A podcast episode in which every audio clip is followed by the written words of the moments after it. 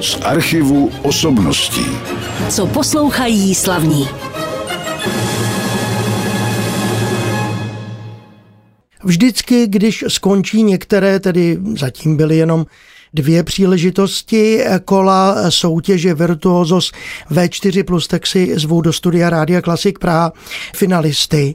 Dnes tady tedy úplný finalista nebude, ale bude tady taky člověk, který hodně pro tu soutěž znamenal a byl na ní. A tím je mladý houslista Richard Kolert. Já teda pozdravím nejdřív jo. Ahoj. Ahoj. A já jsem si dneska přizval taky tatínka, nejenom jako doprovod, ale taky jako klavíristu pana Jiřího Kolerta. Dobrý den. Dobrý den. Když bych ale měl začít úplně od začátku, a to bychom možná mohli na začátku říct, že jméno Kolert není teda hudební veřejnosti neznámé. Váš tatínek Jiří Kolert je taky významným umělcem. On hrál na kontrabas, nebo hraje na kontrabas. Ano, hrál na kontrabas, to pravda, ale věnuje se už kompozici. ale teď se věnuje kompozici a taky hudební teorii, pokud vím. Tak ten se také jmenuje Jiří Kolert. A ještě máte další hudební před předky jaksi do hlouby své rodiny? Máme daleko předky, které vedou k Bohuslavu Martinu, ale nejsou, není tam bohužel, nejsem přímý dědic. Je to, je to oklikou, máme nějakou společnou prababičku. Takže autorská práva nebo autorská, něco bohužel, takového, to, mě nejde. to bohužel není. No ale za to se už od vašeho otce teda ta eh, rodina začala opravdu hudebně hodně rozrůstat. No a Jiřích už bylo dost. Dobře, takže už je to teda Richard a Eduard. Já připomenu, že Eduard Koller tady byl před rokem zhruba hostem v tomto studiu. On byl finalistou soutěže Virtuosos V4+. Připomeňme našim posluchačům, že to je tak trošku jiná soutěž, než na jaké jsou zvyklí interpreti. Co se ti na ní líbilo víc a co méně než na těch obyčejných soutěžích, Richarde? Tak mně se líbilo, že to je hodně jako televizní. Není to spíš jako soutěž, spíš je to jako game show televizní. A nelíbilo se mi, že to je prostě normální, to je jak je to v televizi, že se musí furt čekat na něco. Ano, to mi říkal už tvůj bratr a říkali to i další, že se pořád čeká na záběr. Ono se taky něco přetáčí, ale na jednu jedinou dobrou je ta skladba, kterou tam pak hraješ. Ano. Ty si tam hrál právě tu skladbu, kterou jsme už slyšeli, tak řekni posluchačům, co to bylo, i když to možná poznali. Byla to La Campanella od Paganiniho um, arrangement by Kreisel. Franz Kreisler, ano, aranžoval tuhle tu skladbu. Mluvíš napůl anglicky, to je právě z té soutěže, viď? protože tam uh-huh. sice každý může mluvit svým vlastním jazykem v určitých momentech, ale někdy se musíš domlouvat eh, anglicky. anglicky. Já teda ještě připomenu, že tvoje maminka a samozřejmě i Eduardová je japonského původu. A japonsky umíš? Ano tak nebudu chtít, abys něco říkal, protože bychom tomu stejně nerozuměli, ale zvládáš i jiné jazyky, aby se se domluvil ve světě? Umím ještě anglicky a učím se rusky a německy. Tak to bude výborné. Rusky se učíš asi zejména kvůli svému učiteli. Ano. Jak jsi vlastně přišel k takovému vyhlasnému jménu, jako je Zachar Bron? Tak můj bratr furt chodil na jeho masterklasy a já jsem šel s ním a mně se to líbilo, že jsem se stal i jeho žákem. Dobře, no jak vy jste na to nahlížel, když oba bratři teda se věnovali té muzice, obavíme, jak je to těžké v dnešní pravdu. době.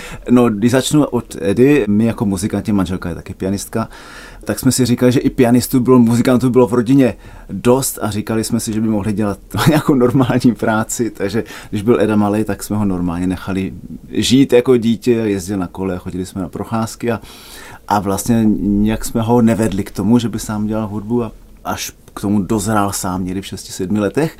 Na rozdíl od Ríši, který je teda o skoro 6 let mladší, takže ten, když se narodil, tak už se teda probudil do plně znějícího domova, kde, kde jsem cvičil já celý den a, a ve vedlejší místnosti Eda. Takže už tomu asi nebylo úniku a ta motivace byla okamžitě jasná, jak ty mladší sourozenci mají, tak prostě musí porazit toho staršího, ukázat mu, že to umějí líp, takže hned kašel touto a to jsou vlastně nějaké malé housličky, na které začíná to dítě hrát, že jo? Ríšovi bylo kolik? Tři roky? Bylo mi tři, když jsem dostal takový první housle a tak počítal jsem to spíš jako račku, ale potom jsem začal jako hrát až v pěti. Až v pěti letech. On teda napřed dirigoval, No, jestli, no. jestli na něj můžu, můžu prásknout. on měl takovou skluzavku plastovou, kde se vylezl nahoru a sklouzl se dolů. A on to používal tak, že si vylezl nahoru a odtamtud dirigoval. A dirigoval moje cvičení. Pamatuju si, že jsem hrál Čajkovskýho bémol a on mi to dirigoval celý a zpíval to se mnou. Bohužel nespíval orchestrální part, ale to klavírní, ale znal to dokonale celý. A tak tam jsme si řekli, tak asi ta hudba ho opravdu bere. A pak, když začal brát bráchovi housle, tak jsme se oni začali bát a koupili jsme mu tu hračku. I když to není vložně hračka, to byly skutečně 16 nové housličky, které i docela pěkně hrály a měl to skutečně jako hračku. Otevřel si futrálek, kdy chtěl, zahrál se na něco chtěl a pak to zase zavřel a chodil s nima všude, už vlastně na ty první kurzy do Švýcarska, když jsme jezdili celá rodina, tak na ně chodil, poslouchal tam, seděl v první řadě právě s těma housličkama a, a pozorně poslouchal. A teď už pozorně hraje, samozřejmě. Jiří, my jsme se domluvili a vy jako správný otec jste teda větší prostor, ten hudební, věnoval svému synovi než sám sobě v tom dnešním pořadu, ale abychom představili taky vás, tak co jste vybral ze svého repertoáru? Pustíme teď něco posluchačům. Ano, já jsem vybral nahrávku Rachmaninového koncertu C-moll. Dáme si první větu, abychom se vešli do limitu a je to živá nahrávka z koncertu v Japonsku který byl zvláštní tím, že to bylo ve velkém sále pro 2,5 tisíce lidí a říkali mi tehdy, že tam bylo 2400 lidí, takže to se málo kdy podaří, že by člověk měl takhle velký sál, takhle vyprodaný, takže v tom to bylo velice příjemné. Kanagawa Philharmonic, dirigenta teda tady nemám napsaného. To Sachio Fujioka. Tak, teď to víme. Hrál společně s mým dnešním hostem, s jedním z mých dnešních hostů, Jiřím Kolertem, klavíristou, dílo Sergeje Rachmaninova, část jeho klavírního koncertu C-moll. Tak to byla jediná ukázka, kterou jste od Jiřího slyšeli, ale samozřejmě můžete zajít na jeho koncerty. Doufám, že ta doba teď už bude trošku zase lepší a bude se moci běžně normálně koncertovat, ale abych ještě se zeptal na něco vás, tak vy jste samozřejmě měl řadu příležitostí k tomu vystupování. Když to vezmu od začátku, a už jsme mluvili o panu profesorovi tady Richarda a Eduarda, tak kdo byl vaším profesorem? Tedy bylo jich víc samozřejmě. Bylo jich víc, já jsem byl na konzervatoři u profesora Emila Leichnera, na AMU u profesora Langera, a potom jsem byl na různých kurzech všude, všude možně po světě a Vokujumžan byl pro mě významný umělec, s kterým jsem pracoval a na konci všeho byl pobyt v Paříži u Eugena Indiče a to byla úžasná zkušenost. On se hrdě hlásí ke své tradici jako žák Rubinsteina, který byl žákem Barta, který byl žákem Lista, který byl žákem Beethovena, který, eh, Černého, který byl žákem Beethovena, už jsem se zamotal. Je to dlouhá, dlouhá historie, ale působivá. A on teda mě velice ovlivnil, protože je úžasně přirozený při svém hraní a má, řekl bych, nejkrásnější tón ze všech pianistů, které znám. No a teď něco z vašeho soukromí, kde jste se seznámil s vaší ženou? A nás na svědomí právě pan profesor Indič, Ano. protože ona byla moje spolužačka u něho v Paříži. Takže jste se dali dohromady. Dali jsme a se dohromady a pak jsem ji importoval do Prahy. do, importovat do Prahy. Ale nějakou dobu jste pobývali i v Japonsku.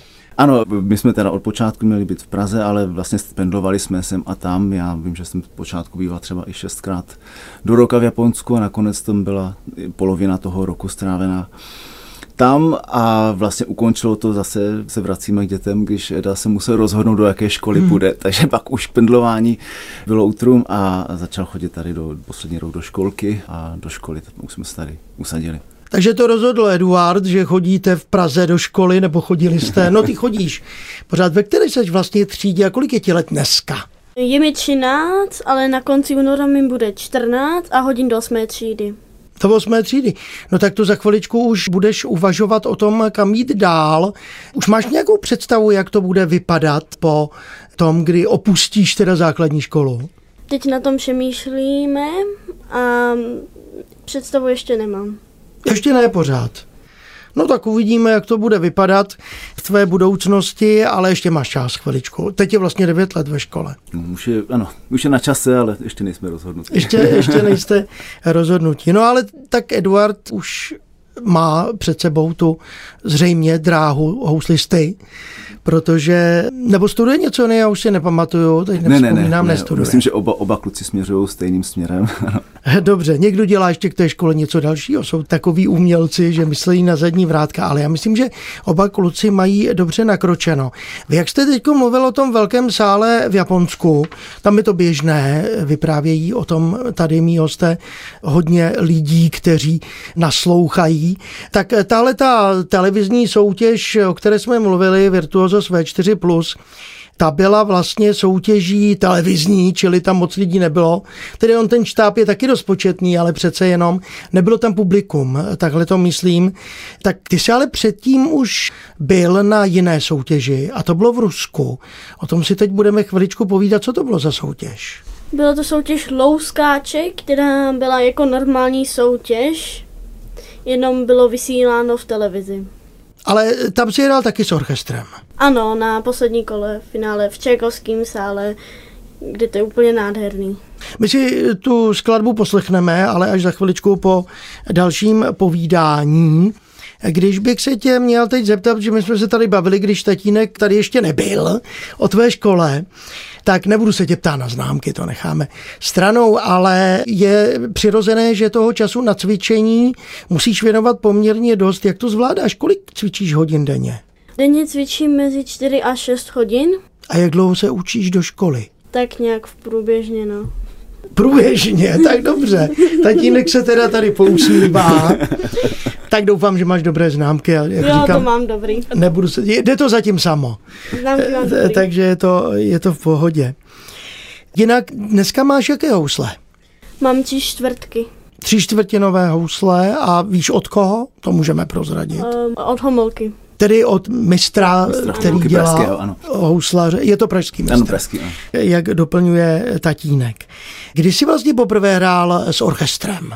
Vzpomeneš si? To jsem hrál v Národním domě s orchestrem PKF a hrál jsem tu Mendelssohna. Ano. Bylo to strašně nádherný pocit, bylo poprvé s orchestrem ve větším sále. A letos zase v 22. února mám stejný koncert, ale budu hrát sám sám sobou třetí koncert, třetí větu. Já vím o tom, že, a teď nevím, jestli se nepletu, jestli to nebylo u bratra, hrál si s Pavlem Šporclem taky, je to tak? Ano, Oba hráli na Oba. festivalu ve Znojmě, které má vlastně pod patronaci Pavel Šporcel, pozvali tam, ano. Já teď řeknu ještě mimochodem, kdyby se chtěli o tobě posluchači dozvědět něco více, kde všude si vystupoval, tak mohou navštívit stránky, které se jmenují Zlatý oříšek, což je vlastně taky taková soutěž mladých, nadějných, talentovaných interpretů. Tam jsi byl v kolika letech na té soutěži? Kolik ti bylo? Tatínek si vzpomene. 12 nebo 11? A před dvěma lety to bylo, jestli se nemýlím. No, to je Takže 11, ano. 11. Takže 11 roků ti bylo už. A potom Zlatém oříšku se teda začala rozbíhat, anebo už předtím série dalších soutěží. Máš rád vůbec soutěže? Teď nemyslím tu V4+, ale ty klasické. Mám rád, ale mám radši koncertování. Koncertování. Mám radši. A jedno jestli s orchestrem, nebo solo, a nebo s, teda s komorním No. doprovodem. Nejraději s orchestrem, ale i s klavírem je to nádherný. A jako klavírista je většinou teda předpokládám doprovodný tvůj tatínek. Ano, proto říká, že radši s orchestrem. Jo, jo, jo. Maminka nedoprovází. No, Te- Teď už nehrávala, když Hrávala- byli malí. A... hrávala dříve, ho doprovázela. Dobře. No a vy jste hráli už taky současně se svým bratrem, asi ano. ano. Já jsem vás viděl na nějaké nahrávce z vašeho domova. To bylo možná v době, kdy se nesmělo nic dělat, tak jste tam hráli nějaké dílo, teď už si nevzpomínám, kdo to byl, možná mi to připomeneš. Hrál jsem různý, ale myslíte asi Vltavu a nebo Prokofiev. Prokofěva. Prokofěva. A pořádali jste taky, nebo byla ta možnost dělat ty koncerty na dálku online? Zúčastnili se kluci něčeho takového? Neorganizovali jsme to, ale dělali jsme nahrávky, které jsme dávali Na sociální na, sítě. na, na sociální sítě, aby se na ně mohl každý podívat. Jsem jednou dokonce viděl nějakou narávku, kdy z různých částí světa hráli různí interpreti tutež skladbu teda na dálku. Ano, ano. Nevím, jak jim to šlo, jestli tam není nějaké časové spoždění nebo něco podobného. To by byla nám moda, ano, to se dělalo hodně, hodně loni před loni. 2020. Dobře, a jak to bylo u vás? Mohli jste koncertovat, vystupovat, ne postihla vás ta doba moc? No postihla hodně ten, ten první covidový rok vlastně se zrušilo všechno, co šlo. To bylo úplně bez hraní a teďka postupně se začínají zase ty možnosti objevovat. A nepoznamenal kluky taky nějak ten výpadek v té kontinuitě vyučování? Naštěstí ne, protože pan profesor učí online, takže ano. ačkoliv je starší člověk, tak vůbec se nebrání novým technologiím, takže hnedka naskočil na, na online a nebyl s tím žádný problém. Samozřejmě není to ono, není, není to, to jako když to je za osobní přítomnosti, ale stejně to bylo hodně dobrý. Bavilo tě to online? Nenudilo tě to? Jo, bavilo bavilo. Takže to bylo vlastně stejné, jako kdyby si byl ve škole. A navíc si nemusel nikam cestovat. Jak často kluci vlastně vycestovávají ven? Vím, protože jste oba moji přátelé na Facebooku, tak vím o tom, že hodně cestujete. Je to hodně časté? Je to celkem dost časté, ne vždycky s nima cestuju já, protože mm-hmm. taky nemám, nemám vždy čas. Naštěstí teď Eda už je plnoletý, takže může jezdit sám, případně s Ríšou, sami dva, no manželka s nima jezdí. A je to nárazově samozřejmě podle sezóny, ale poměrně hodně, hodně často. Hodně často. Tak možná bychom si teď mohli zase pustit jednu skladbu, protože máme do toho dnešního pořadu trošku delší ukázky než jsou naši posluchači zvyklí. Teď si pustíme Bruchův houslový koncert třetí větu tohoto díla a to je nahrávka odkud, Richarde? Je to z Moskvy ve finále soutěže Louskáček a bylo to v Čajkovském sále s Moskvskou filharmonií. Už jsme o tom mluvili a teď si poslechneme tu nahrávku. Akademický symfonický orchestr Moskevské filharmonie řídil Ivan Stolbov, zazněla třetí věta houslového koncertu Maxe Brucha. Tu skladbu já mám teda osobně hrozně rád, vždycky mě to těší, když ji hraju v rádiu a třeba ji budu jednou hrát s tebou, až No to já už tady asi nebudu, až dostuduješ a nahraješ něco na kompaktní disk. Vrátím se ještě na chviličku k tatínkovi. Vy asi máte za sebou pár nahrávek, které jsou třeba někde ještě k dosažení. Dařilo se vám nahrávání a jak je to v současné době? Ano, dařilo se mi nahrávat, vlastně hnedka z počátku kariéry jsem udělal dvě alba věnovaná české hudbě, napřed Martinovské CD, klavírní a Následovalo potom Sukovo CD, natočil jsem dva Mozartovy koncerty s Českou filharmonií, potom se mi podařila nahrávka, která byla původně televizní, v Japonsku dělali pořád, který se jmenoval Piano Pia. A vlastně byl to pořád, který 10 minut každý den ukazoval nějakou klavírní hudbu a běželo to celý rok. A já jsem nahrával české skladby a potom to přebírala firma Sony Music International a vydali to na DVD, takže to bylo moc pěkná věc. No a co se CD, tak to teďka víte, jak vlastně eh, to už takový 20 let je biznis, který nevydělává a dneska většinou lidi nahrávají na YouTube nebo ano. dávají vlastní nahrávky skutečně komerčně úspěšných CD, to je velká výjimka. To je výjimka, ale zároveň je to teda výhoda, taky přece jenom se někam dostanou nahrávky i lidí, kteří by neměli možnost je vydat. No. Vy jste taky pedagogem? Ano, já učím na Pražské konzervatoři, případně na různých mistrovských kurzech, kam mě zvou na podobných, jakými prošli vaši synové taky, protože ano, ano. to je taky nedílná součást každého interpreta i toho mladého. My jsme si teď povídali o té televizní, další televizní soutěži Louskáček tady s Richardem. Já se jenom k tomu ještě kratoučce vrátím. To bylo taky bez diváků, anebo tam byli diváci v sále? Tam byli diváci, hodně. Hodně. Hlavně v tom čekovském sále, to je prostě velká událost. Nebylo jich dva půl tisíce asi, jako měl tatínek v Japonsku. bylo tam plno. No, bylo tam plný ale, sál. Ale bylo plno. Tak to je nejdůležitější. Máš trému ještě dneska, když jdeš na jeviště? Mm, ne. Nebo nevím, co se teďka přesně počítá jako tréma, Aha. ale nemám. jako možná stres, ale spíš ne. Ale jakmile člověk tam je, tak to všechno no. určitě z člověka spadne. Ty si dostal po té soutěži V4 plus celou řadu příležitostí vystupovat i jinde. Ostatně dokladem bude závěrečná ukázka našeho pořadu. A ačkoliv si, jak si Ono to zní divně, ale neuspěl teda ve finále té soutěže, tam si se nedostal. Tak si ty těch řadu příležitostí získal a získal si taky zvláštní ocenění. Co to bylo všechno? Dostal jsem finanční podporu 5000 euro od paní porodkyní Gabriely a virtuozok.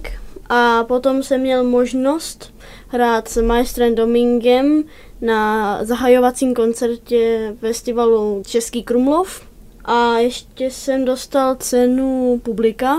No to, to je vše. To je vše vlastně, co člověk potřebuje na soutěži získat. A to je asi všechno. Dobře. Dobře, ale tak je to určitě příjemné, ale navíc i do budoucna to znamená, že člověka budou zvát na koncerty a to ti samozřejmě přeju. Nebo víš teď už něco o tom, co budeš hrát v nejbližší době, ať už třeba jenom s tatínkem a nebo s orchestrem? Budu hrát 22. února v Národním domě v Praze s PKF, Pražskou filharmonii. se housový koncert, třetí větu. Zatím to tedy nejsou většinou, jak poslouchám celé koncerty, tak se zeptám tatínka, je to problém to vydržet tedy na tom koncertě pro takhle relativně menší dítě? Vůbec ne, on ten program má celý, ale ty příležitosti jsou většinou tak koncipované. Že... Dobře, že zahraje jenom kousek. A samozřejmě na tom festivalu, na tom zahahovacím koncertu festivalu, to bylo vlastně překvapení, ani to nebylo v programu, to pan, pan Domingo vlastně prezentoval, že chce, chce publiku ukázat takový dárek, ano. nový talent. A... Tam si byl jako překvapení, říkal pan Domingo, co si pamatuju na to. No a právě zásluhou Mezinárodního hudebního festivalu, který probíhá pravidelně každý rok v Českém Krumlově. Na zahajovacím koncertu 30. ročníku tohoto festivalu vystoupil tedy Placido Domingo a hosté dirigoval Eugene Kohn, orchestr Český národní symfonický orchestr a ty si tam hrál teda jako hosta, tak uslyšíme teď už za chviličku tu závěrečnou ukázku. Řekni, co to bude? Mendelssohnův houslový koncert, třetí věta. Já jsem moc rád, že jste přišli do našeho studia, když to bylo samozřejmě krátké povídání, ale o to víc hudby jsme si mohli dovolit v tomto pořadu. A já především přeji, tak samozřejmě vám taky, ale především vašim synům, ať se jim daří a ať se opravdu hudba stane jaksi plnohodnotnou v tom jejich životě. Děkuji moc krát. Děkujeme za pozvání. Z archivu osobností.